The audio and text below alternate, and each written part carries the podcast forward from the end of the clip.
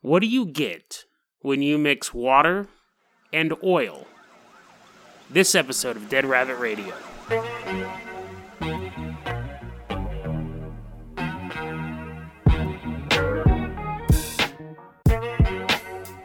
Hey everyone, thanks for tuning back in. I'm Jason Carpenter, and this is another episode of Dead Rabbit Radio. It's Monday, July 9th. I think it's July 9th. Actually, I think it's Monday. Took a long nap. I came home from play practice, only got two hours of sleep last night because my tooth, I'm still having the sinus pain, and uh, I, I couldn't get I couldn't get sleep because of the pain. Had to work, had to go to play practice. I came home, I was going to do the podcast, and then get to sleep, and there's a band once again playing at the ice cream shop right next to my apartment complex and they played for probably about an hour and a half i just i just had to take an i just like i'm gonna take a nap and if i wake up in time to do the podcast i i will i'd like to keep my daily podcast schedule up and of course i woke up at 10.30 so now i'm here recording this podcast so it all worked out i guess in the long run uh, so here's the here's the thing before we get started on the episode because you know I'm usually so on top of stuff and I don't ramble. But I so last night I was up. This might help somebody. Last night I was up uh, with the worst toothache. I've been having tooth problems for a while now, and it's gotten much much worse since the sinus infection because my gums have swelled up, so my teeth are bumping up against each other and all of that. I have a doc- I have a dentist appointment. I talked to them.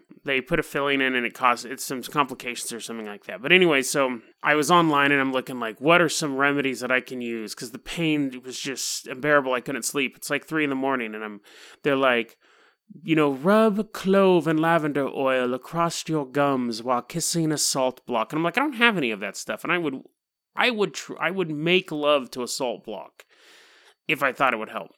And I'd been doing, you know, salt rinses, and that kind of helped. I was using the Anbesol, and that kind of helped. And I just don't have. I'm not a cook, so I don't have a lot of stuff here. And they're like, you know, rub turmeric, make a turmeric paste. I'm like, I don't even I don't even know if I'm pronouncing turmeric right, let alone have any of it. One of the thing I kept seeing pop up was garlic. Rub garlic on your gums. Rub garlic on your gums. They go, it burns, but it helps. And I'm like, well, I have some garlic powder because I make, you know, I get the pre-frozen hamburger patties because I'm a bachelor and I don't actually like make food. I'm like the lowest level of bachelor.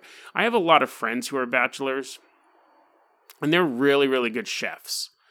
Like they'll come to work and they're like oh yeah i made this hamburger patty and i put like little chunks of cheddar in the middle of it and then i put like a single jalapeno that i released its spirit in and entered the soul of the patty. And they make this delicious food. And i buy 20 frozen patties at a time at walmart just like a box of patties and just throw them on a george foreman grill. But i you know so that's just a that's just a Jason thing. I'm I've never been that good of a cook. I, I microwave my spaghetti for crying out loud. I throw spaghetti noodles in a bowl for 15 minutes in the microwave. Open up a can of sauce and pour it on there. Very very low maintenance. But anyways, so I don't have a lot of stuff, but I did have garlic powder, and they kept asking for cloves of garlic, cloves of garlic, and I'm like, you know what? I have nothing to lose at this point. It's three in the morning. I have to be to work at five so I grabbed some garlic powder and I put it all over my mouth. And it worked. It actually worked.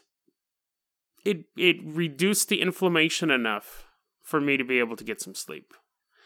And so I've been doing that sparingly because I know I, it, you know, makes me smell like garlic. And then I actually went out and bought a little clove of garlic from Walmart. It was like 18 cents for a clove and I've been doing that too, chewing that a bit as well. And it does sting, but it definitely reduces inflammation. It lasts maybe an hour, and you can really kind of do it as much as you want, as long as you know, because you're going to stink. You're going to be stinky from it. But if you're having a toothache and you're not allergic to garlic, go ahead and give that a shot. Because uh, you know, and I yeah, it worked for me. I usually poo poo homeopathic stuff well, there. I guess there's difference between homeopathic stuff and stuff like this. I'm not going to buy a jar of essential garlic oil that's one drop of garlic in a bottle of water. But you know, chewing up a clove, it worked. I mean, chewing up a clove of. I guess there is something called cloves. I guess that's a different plant. But then you can have a clove of garlic, so that's kind of weird. I don't get that.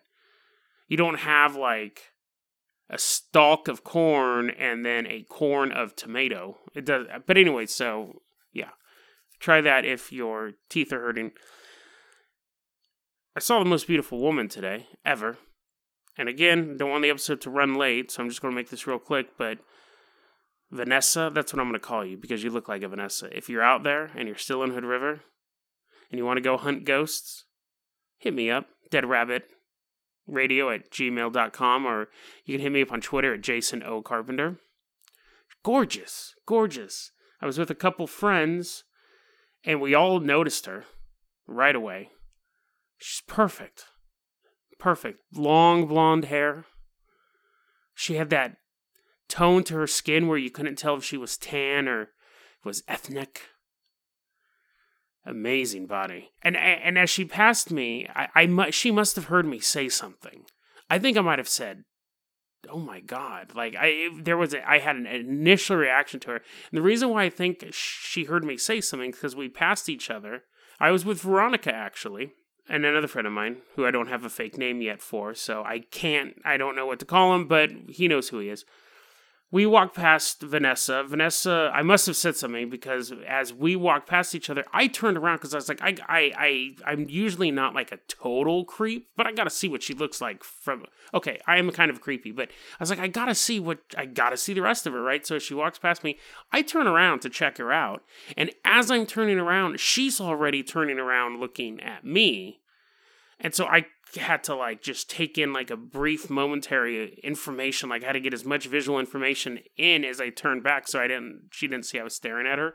But she had to know I must have said something out loud. There's not a reason why she would have turned back around unless she because she was when I turned around she was looking at me but I don't think it was any sort of like ooh he's hot. I think it was like uh is this guy checking me out? But anyways, I could be misreading it. Vanessa could be madly in love with me. She could be recording her podcast tonight about cooking with garlic and we're separated by miles of darkness here in Hood River. Just two podcasts broadcasting through the night. If you're out there, Vanessa, I love you. Okay, so let's go ahead and we will get started on the episode right now.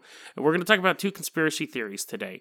Now, they're not the governmental type of conspiracy theories where people are trying to take over. They're science based conspiracy theories, a little bit of paranormal in one of them. But both of them have always kind of intrigued me and one of them I'm pretty sure is real, and if it is real, it, I'm it, t- totally like I remember hearing about it back in the day, and I said that's awesome. The other one I heard about and thought it was awesome, did some research, and it wasn't so much. So we'll see if you can figure out which one which one I like. So the first one we're going to talk about it's a conspiracy theory about oil. Now, you know, I was going to college back in the uh, late 90s, early 2000s and that was a time where you're reading a lot about peak oil and that was kind of the big movement at the time. There's always one there's always like one big ecological social disaster movement at a time. This was before 2012 but i think for the intellectuals it was peak oil. We're going to run out of oil. We're going to run out of oil someday. And you know the end of suburbia we watched that movie in college. And i remember thinking oh no this is really bad. Like we're running out of oil and it could be like this huge disaster thing. And they always kind of pitched it as it's not Mad Max, but it's kind of like Mad Max. But, you know, as I got older and I kept looking at stuff, and especially when Deepwater Horizon popped off, if we were at a level of peak oil, you'd be like, oh, this is definitely accelerating the, you know, now we're real, but there's just so, there's so much oil under the ground. It can get harder to find, and sometimes we need new technology to access it, like fracking. But the idea of us running out of oil, I, I don't have a, I, I really don't think is an issue. Now, I especially don't think it's an issue because when I was looking into the issue of peak oil and things like that, I came across an interesting conspiracy theory. And that is oil is not only plant based or carbon based. Now, we are always taught in school that oil is caused from dead plant matter and dead biological matter, but you know, mostly plants being compressed over thousands, hundreds of thousands, millions of years. And it gets compressed down, and basically, when it breaks down to its parts, it's it can it forms petroleum, and that, that's a real kind of dumbed down explanation. But that's I don't think you're dumbed down. I'm sure you guys may have a more succinct way of putting it, but that's that's probably the most succinct way for me to understand it. It's basically millions and billions of tons of biological matter pressed down. You got oil over time, and pressure makes oil. With okay. Anyways, there's been this theory that's been going around that that's not the only place where it's from. So the theory is called at abiogenic petroleum, abiogenic petroleum, and you you think of it as in the term asexual, where it's like you don't have sexual interest. Abiogenic petroleum is petroleum that does not need biological matter to form. So how does it form? The Earth has it inside of it. It's almost like the Earth's blood.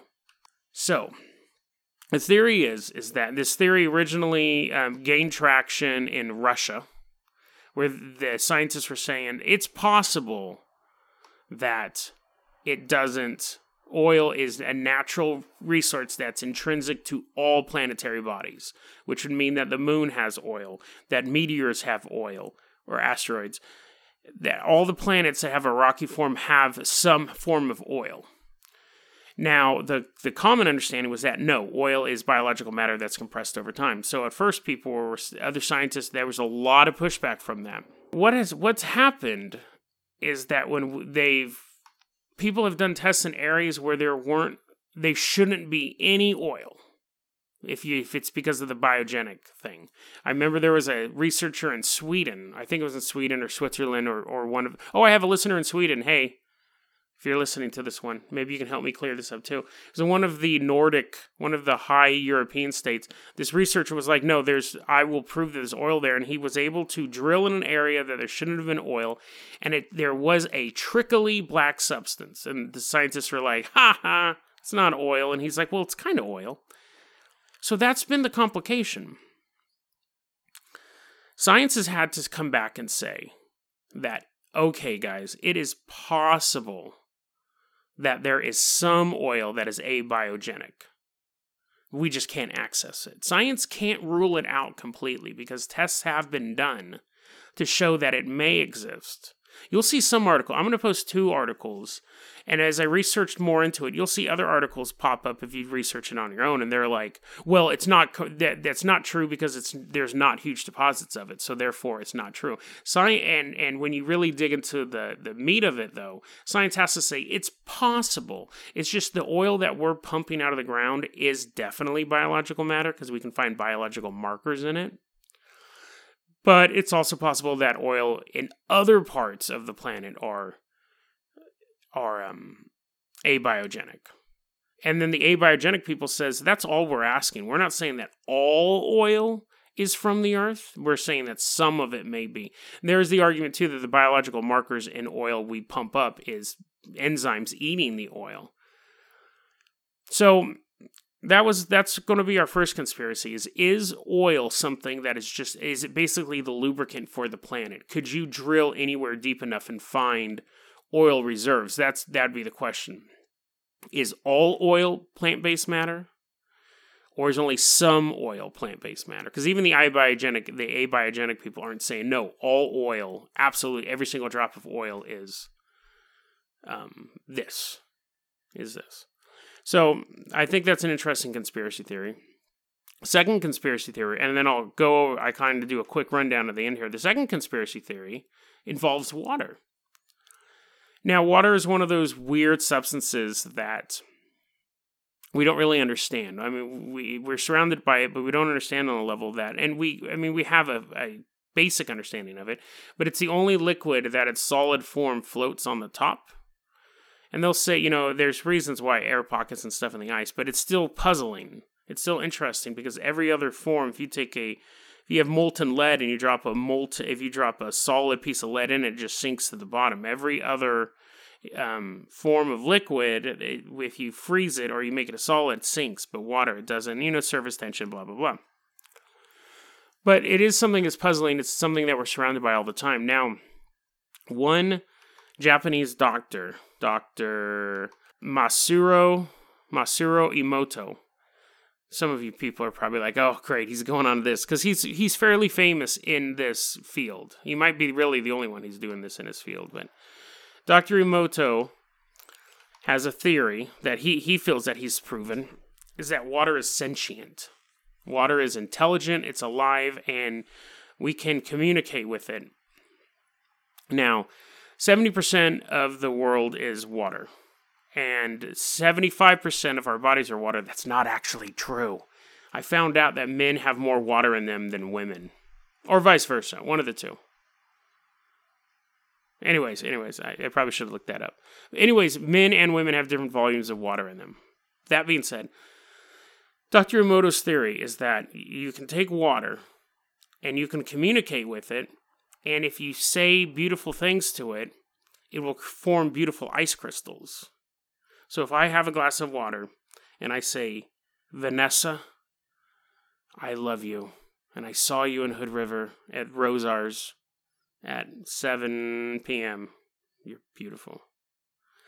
If I froze that water right when the ice crystals, it's this weird timing he has. So the ice crystals form and then he lets them melt. And right when they hit zero degrees, I don't know, Celsius or something. Yeah, I guess it'd be zero degrees Celsius. He's from Japan. Right when they, the very second they start to melt, he takes a picture of them and it'll be this most beautiful ice crystal in the world. Now, let's say I have uh, water and I go, oh, my swollen gums. You are the representation of my swollen gums. I just want to rub garlic all over this glass. And then do the same thing, freeze it, and then right when it starts to melt, it'll be this ugly, won't be crystallized, will just be like this ugly dollop and you can do it by saying nice stuff to it. You can say do it by saying uh, mean stuff to it. If you play beautiful classical music, the crystals are just intricately formed. If you play heavy metal, it's just like chaotic. It's not from the vibrations necessarily because you've played the music and then you froze it. And so he's done all these experiments, thousands, tens of thousands of experiments. Oh, he's dead. I didn't know that.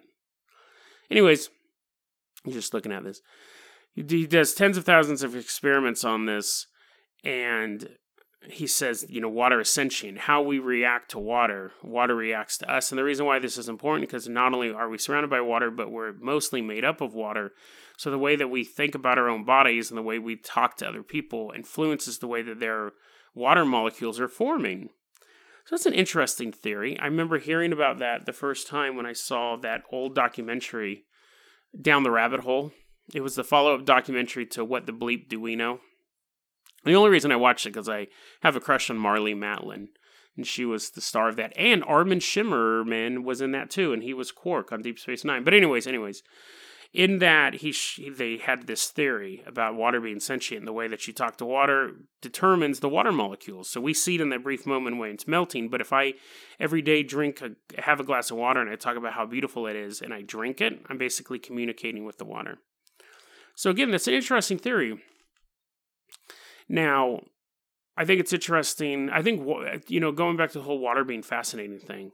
I think water is is fascinating. I go on and on about the depths of the ocean, but one of the things that I've observed is humans' relationship with water. Now, as far as we know, as far as we know, liquid water is the most rare element in the galaxy we have not been able to really detect liquid water in uh, definitely in our solar system. We've done those big telescopes and go, oh, maybe that planet has some water, maybe that. But liquid water is so rare. And we pee in it. We poop in it. We fill holes in our backyard with it. We spray it on ourselves when we get wet. Well, obviously we get wet. We spray it on ourselves when we get hot. We put it in little bubbles, little rubber balloons, and throw them at each other. It's this. It's more when we look at the galactic scale. It is more rare than the most precious metals on this planet, and we just treat it like it's completely replenishable. It's completely disposable. It's rainy and, and it's just everywhere. Now, I know there's countries that have water problems, but I think you get where I'm going with it is that, you know, it's that's the most rare. We talk about gold, we talk about diamonds, which, you know, aren't really that rare, but we talk about rare earth metals that we pull out of Africa for cell phones and stuff like that. But water, when we look at a galactic scale, water is the most rare thing in the galaxy, and, and we treated as an afterthought. We we mix powdered c- colored p- powder into it and drink it as Kool Aid. And it's amazing. It's amazing when we look at it that way. So to think that we're on a planet with all this water, and not only is it here to help us, but it's actually sentient and we can communicate with it in some way, I think is amazing on some level. So I looked into both of those conspiracies over the years.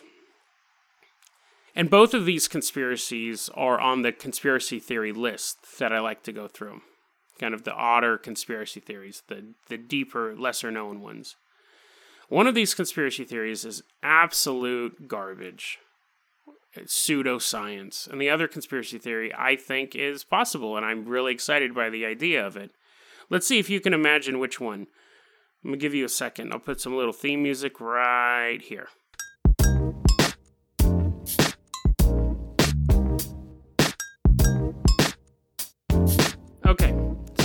I'm sure that you were like, oh man, which one, which ridiculous theory is Jason going to propose is actually proof, is actually possible right now? Is he going to talk about water because aliens come from underneath it? He's going to talk about oil. I think the idea of water being sentient is amazing but it's absolutely ridiculous. And it is the height of pseudoscience. And, like I said, I watched that documentary and then I was like, oh, I'm going to write his name down. And I went and did some research on it. Now, I uh, I'm fairly skeptical on a lot of this stuff, and I think I've kind of said in the past, like if you show me something that proves that it's not true, then I'm more likely to believe it that it's not true. Now, when I looked into this, uh, basically every skeptical article said, listen, this is the way that it works. You take thousands of photos, you yell at some water, you talk, you call water Vanessa, and you say it's the most beautiful water in the world.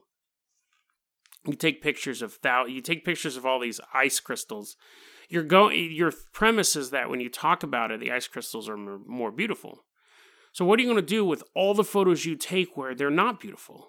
Well, you dismiss those. Oh, I took it at the wrong time. Oh, I'm not gonna. Assuming he his heart was in the right place, he was looking at it and goes, ah, that was taken the wrong time. That was taken the right time. That one's beautiful. Put that one up. That one's beautiful. Put that one up. It's sele- too selective. There's no real control. And he did start having a glass of water that he didn't say anything to, and he's like, well, look at these photos. They're just natural crystals. But again, this actual selection of the photographs and the photographs you're presenting as proof to us is is the issue. If you made access, if you said, "Well, I took one photo of each, and this was each time," like I took one photo, just one photo of the beautiful glass of water, and it was this crystalline form. It lead, laid more credence to his theory. But people have tried duplicating it, and they haven't been able to, or they've been able to, but they have to take so many photos, and then they just cherry pick the beautiful ones. I love the idea to think that water is sentient on some level. I do believe that, you know, positivity and negativity go out into the world but again, I could walk around town and be super positive to everyone, and then one person be like, "Thank you, Jason. That was, you gave me like hope. That was such a great day." And then tell everyone I have I exhibit some sort of positive energy. I can cure people. I can cure their bad moods. And you're like, "Well, yeah. You talked to a thousand people, and ten people said that you helped them." You know, and then 50 people are like, and then, you know, a bunch of other people just told you to slag off. So it's just selective. It's selective information. And then, of course, as I was doing research for this podcast, I did realize that I didn't know that he has passed away now, but at the time he was selling like again he was selling products, happy water, water that people talked to and said beautiful things to, and then you could buy it for an excessive amount of money and drink it and, and feel positive. And that's just you're just ripping people off. Just throw out the theory he has some other theories about rice, and actually, you know, people have tried duplicate people have tried duplicating that as well. If you're nice to rice, it doesn't spoil, or or whatever. It's pseudoscience. It's nonsense. The oil thing, which again, this was a story that I'd heard, you know, maybe 10, 15 years ago and found fascinating. And again, I had to do some more digging on this. And as it stands right now, the consensus is, is yeah, I guess it's possible It's not what we're pumping out, but it's possible. And so the scientific community is still more divided on on this on the oil issue.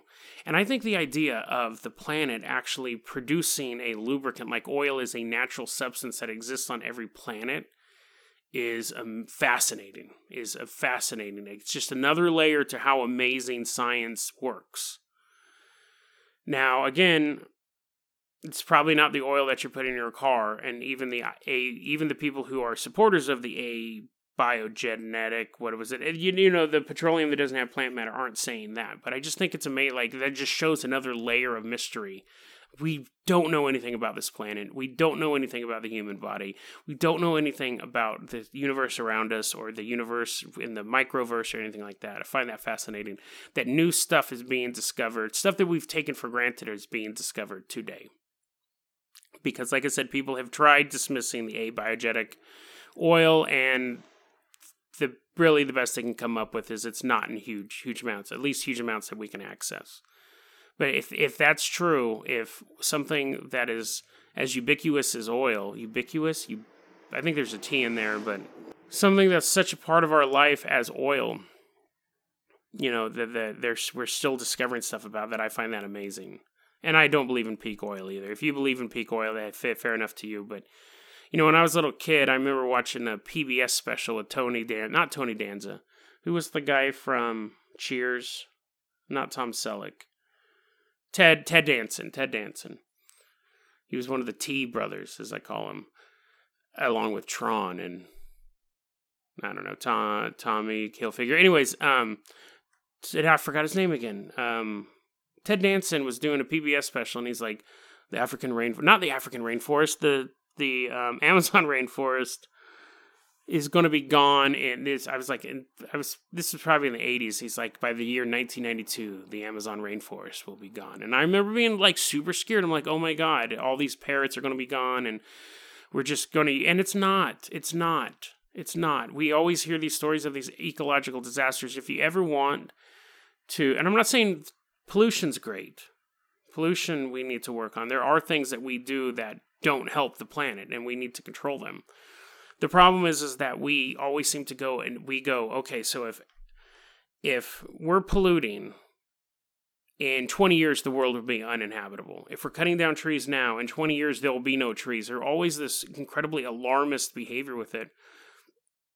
If you ever want if you're like, no, Jason, you're an idiot and all this, go to a used bookstore or go online and buy books. Buy, um, you can do this with Nostradamus books too. I, if you want to have a, you know, a good laugh, buy a Nostradamus book that was published in the year 1980 and they'll say the world was supposed to end in 1997 like they're adamant about that fact but if you eh, but you know that's all nonsense nostradamus is nonsense anyways he was a he, half of his prophecies were jelly recipes when you look at, you can go buy books about ecological disasters, um, the coming ecological disasters, buy books from the 70s and 80s, and they're like, by the year 1992, you know, women will be barren and men will be half horses as the sun just pierces through the sky and melts everything. You can watch you how many science fiction movies from the 80s and 90s took place in a world where there was no more ozone layer. This is all it's just this alarmist stuff. Yes, there's a hole in the ozone layer. Yes, we're pumping chemicals CFCs and stuff like that. But the idea was like, oh no, the, if we don't stop this now, it's completely irreversible and the world will be destroyed.